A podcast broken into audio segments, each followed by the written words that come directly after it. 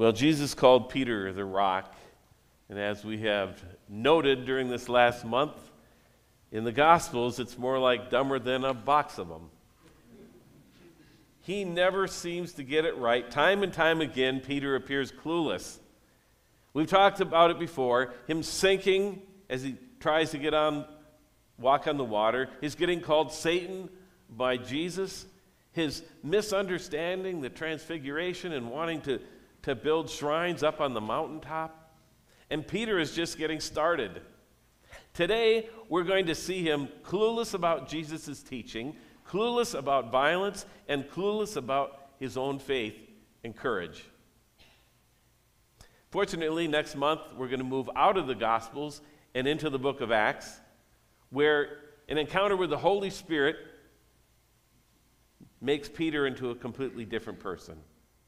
But for now, Peter is the disciple who would be voted least likely to become the Pope. And unfortunately, that's something we can probably all relate to. You ever been confused about something Jesus said in the Bible? Like, let the dead bury the dead, Matthew 8 22? I mean, what does that mean? Or if your right hand causes you to stumble, cut it off and throw it away, Matthew 5:30? Or don't throw pearls to pigs? Who would do that anyways? That's Matthew 7 6. Or the verse that follows, Matthew 7 Ask and it will be given you, seek and you will find, knock and the door will be open to you. What door? Jesus' sayings are very confusing, and some of them take a lot of study to understand what they mean. But Peter flunks even the simple stuff, like in Matthew 15. Here, Jesus is teaching Peter and the others about what's really important when it comes to God.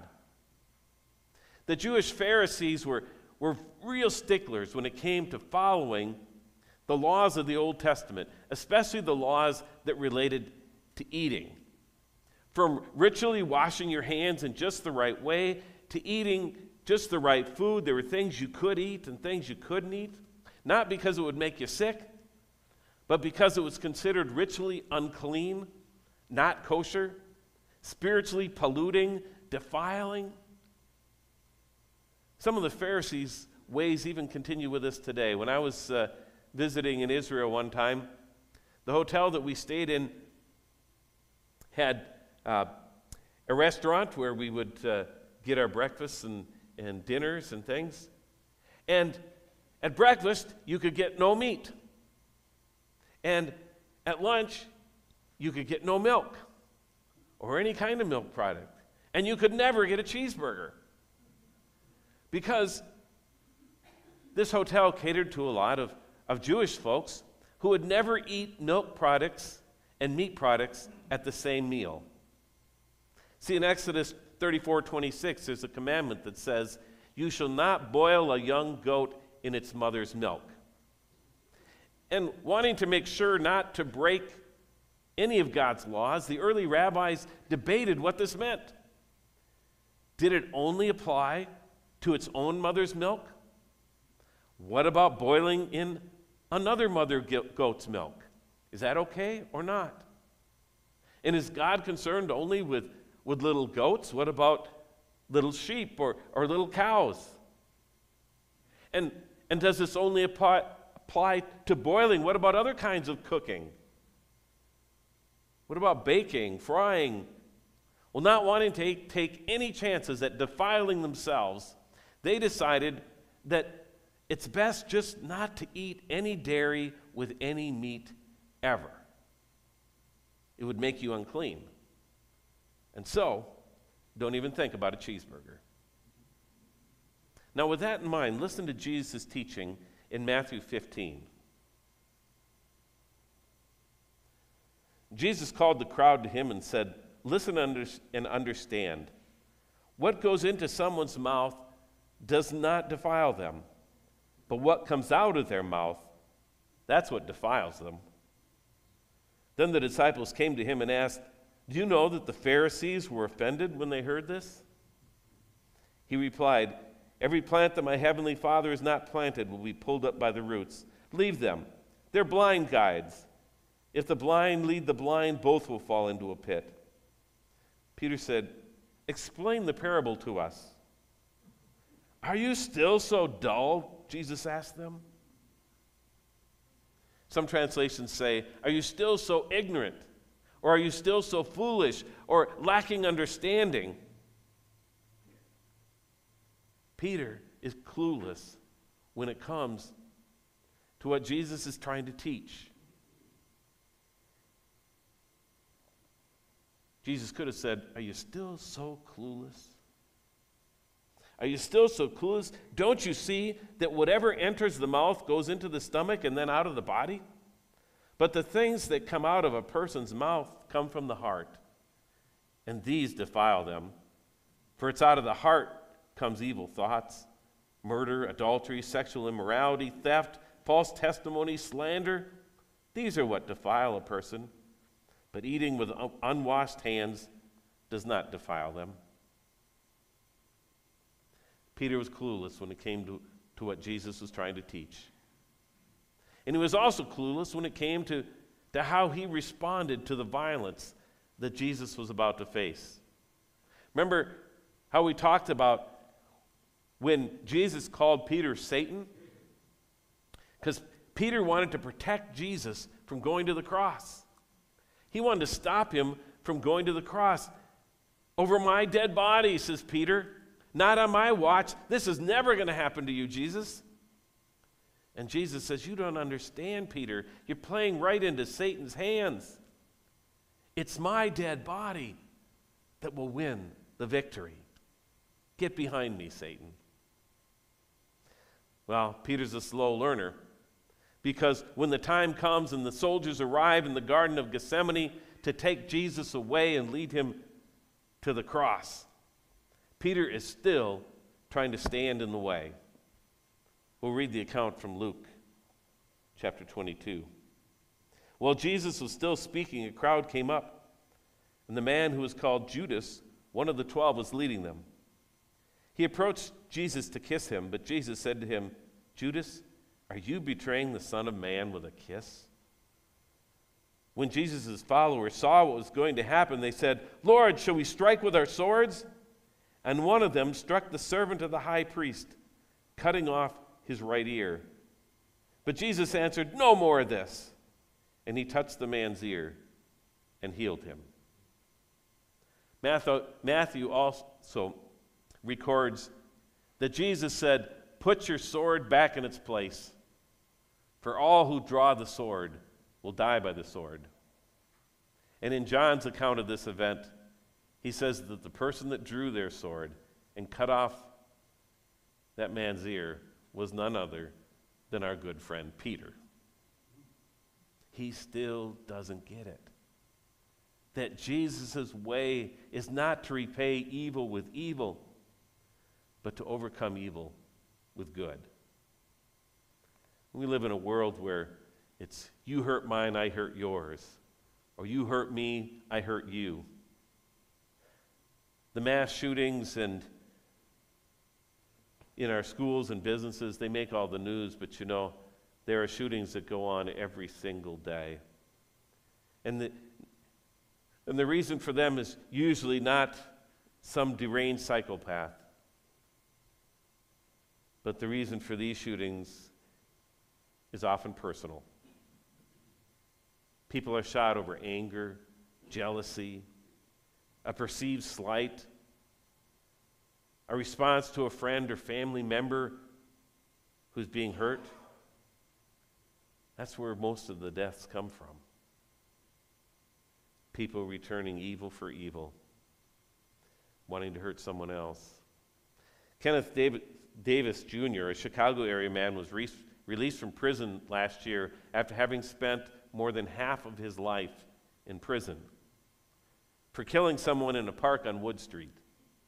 And the prosecutor called it a gang related shooting, but Davis says gang issues had nothing to do with it. It was me coming to the defense of my friend. It wasn't about the gangs, it was the same sort of things that the kids find themselves in today. You see, all those years ago, someone was chasing Davis's friend, and so he pulled out his gun and shot him. Like Peter, he thought violence was the way to stand up for his friend. And he spent 26 years in prison. Jesus had already told Peter that he was going to be arrested, but Peter's initial reaction was to lash out, take his sword, and cut off the ear of some poor servant. And Jesus tells him to knock it off, that he didn't want or need violence. Don't you think that I could pray and God would send down 12 legions of angels if I wanted to fight?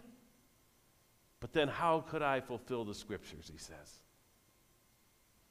At this time, Peter was still clueless about what Jesus wants. Later in his first letter in the Bible, Peter shows that he finally gets it. And we're going to look at Peter's letters in August, but uh, we'll get a little preview now because we'll look at just one verse 1 Peter 3 9. Peter writes, Do not repay evil with evil or insult with insult. On the contrary, repay evil with blessing because to this you were called, so that you may inherit a blessing. Don't repay evil with evil or insult with insult, but bless them. This is the way of Jesus. Remember how in the Sermon on the Mount, Jesus says, Love your enemies and pray for those who persecute you? Peter will understand that later, but right now, right now here in the Gospels, he's clueless. What about us? What side of the divide are we on? Are we following Jesus and loving our enemies and praying for those, those jerks who hurt us? Or are we like Peter? Peter the clueless, lashing out at, at those around us, thinking that the way to deal with violence and insults is to be just as violent and insulting in return. In the Gospels, Peter just doesn't get it. He doesn't understand the way of Jesus. But then again, it's not that surprising because he doesn't even understand himself. Of all the clueless things that, that Peter says and, and does, the most famous is his denial of Jesus. In fact, Jesus actually predicts in advance that he's going to d- deny him before when? Anybody remember? Before the cock crows, before the rooster crows he says that Peter will deny him three times. Of course, Peter says, Not me. No, I wouldn't do that. I'd never abandon you, Jesus. It's in Matthew 26. Then Jesus told them, This very night you will all fall away on account of me. For it's written, I will strike the shepherd, and the sheep of the flock will be scattered. But after I have risen, I will go ahead of you into Galilee. Peter replied, Even if all fall away on account of you, I never will. Truly, I tell you, Jesus answered, this very night, before the rooster crows, you will disown me three times. But Peter declared, Even if I have to die with you, I will never disown you. And all the other disciples said the same. Of course, you know how this ends. Jesus knows Peter's heart better than he knows himself. No sooner is Jesus arrested than Peter loses his courage. Verse 69 Now Peter was sitting out in the courtyard, and a servant girl came to him. You also were with Jesus of, now, Jesus of Galilee, she said. But he denied it before them all. I don't know what you're talking about, he said. Then he went out to the gateway where another servant girl saw him and said to the people there, this fellow was with Jesus of Nazareth. He denied it again with an oath I don't know the man.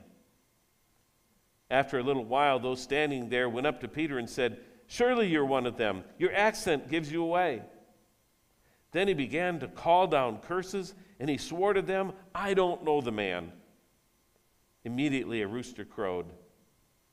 Then Peter remembered the word Jesus had spoken Before the rooster crows, you'll disown me three times and he went outside and wept bitterly. Okay, so what good is it for us to spend all this time looking at the clueless mistakes of a person like Peter. Well, I suppose we could, we could use them as a lesson of what not to do. Peter sank when he tried to walk on water. I suppose we could use it as a lesson not to ask to walk on water, but to ask Jesus to calm the storm. I saw a demotivational poster, I said demotivational poster, that showed a sinking ship. It was halfway underwater, tilted up, going down, and underneath it said mistakes. And then there was this phrase It could be that the purpose of your life is only to serve as an example of what not to do. now, we could look at Peter's life as an example of what not to do. My own Uncle Pete was a wonderful uncle, but he died of a lung disease brought on by his pack a day habit of smoking unfiltered camel cigarettes. Even when his health confined him to oxygen in a nursing home, he would sneak outside to smoke. Pete got hooked when people were clueless about the dangers of smoking. He could have been in one of those anti smoking ads as a warning to others. But Pete's life was much more than just a warning about not smoking. And Peter's life was much more than just a warning of what not to do as a disciple. Let's face it, as a disciple, he didn't do anything more or less than we often do. Even though we have his example, even though we should know better now, we are often still as clueless when it comes to Jesus' teaching, as clueless when it comes to our lashing out at others, trading evil for evil and insults for insults, and clueless sometimes even in our unwillingness to acknowledge Jesus. When I was a seminary student, I was uh, also a student intern in two local churches. So I was there in the seminary, I was there in the churches, but, but I had another job, and that job was, was working in the technical department. So I did everything from running the, the scoreboard at the football games and clocks at the basketball games to fixing and repairing equipment in the classrooms. And it seemed that everybody I worked with was a tech guru. They were engineering students, not seminary students. And those that I worked for were always campus big shots. And when I would get asked by someone who I was, if I didn't already know them, I, I often said something like, Well, I'm a Duke student. Not I'm a pastor, not I'm a seminary student, not I'm a follower of Jesus, just I'm a student. You see, there, there's no easier way to shut down a conversation on campus than to tell them that you're going to be a pastor. And that's uh, even especially true when it came to talking with the professors. And so, to keep awkward conversations to a minimum, I would just say, I'm a student. But I wonder how many opportunities to witness to Christ I missed out on. Like Peter, I remembered all those times when I was afraid to step forward for Jesus. And I want to weep sometimes. But here's the good news Peter's story doesn't end with him clueless and faithless. Jesus forgives him and restores him, and empowered by the Holy Spirit, he becomes that rock that Jesus knew he was all along. And our story doesn't end with us being clueless, with our failures and flaws. Now, Jesus for, forgives us and restores us, and empowered by the Holy Spirit, we can become who God made us to be His witnesses. Maybe the purpose of your life is only to serve as an example of what God can do to us. Let's pray. Lord, we confess that Sometimes our own actions and words make Peter look like a rocket scientist. And our own failure of nerve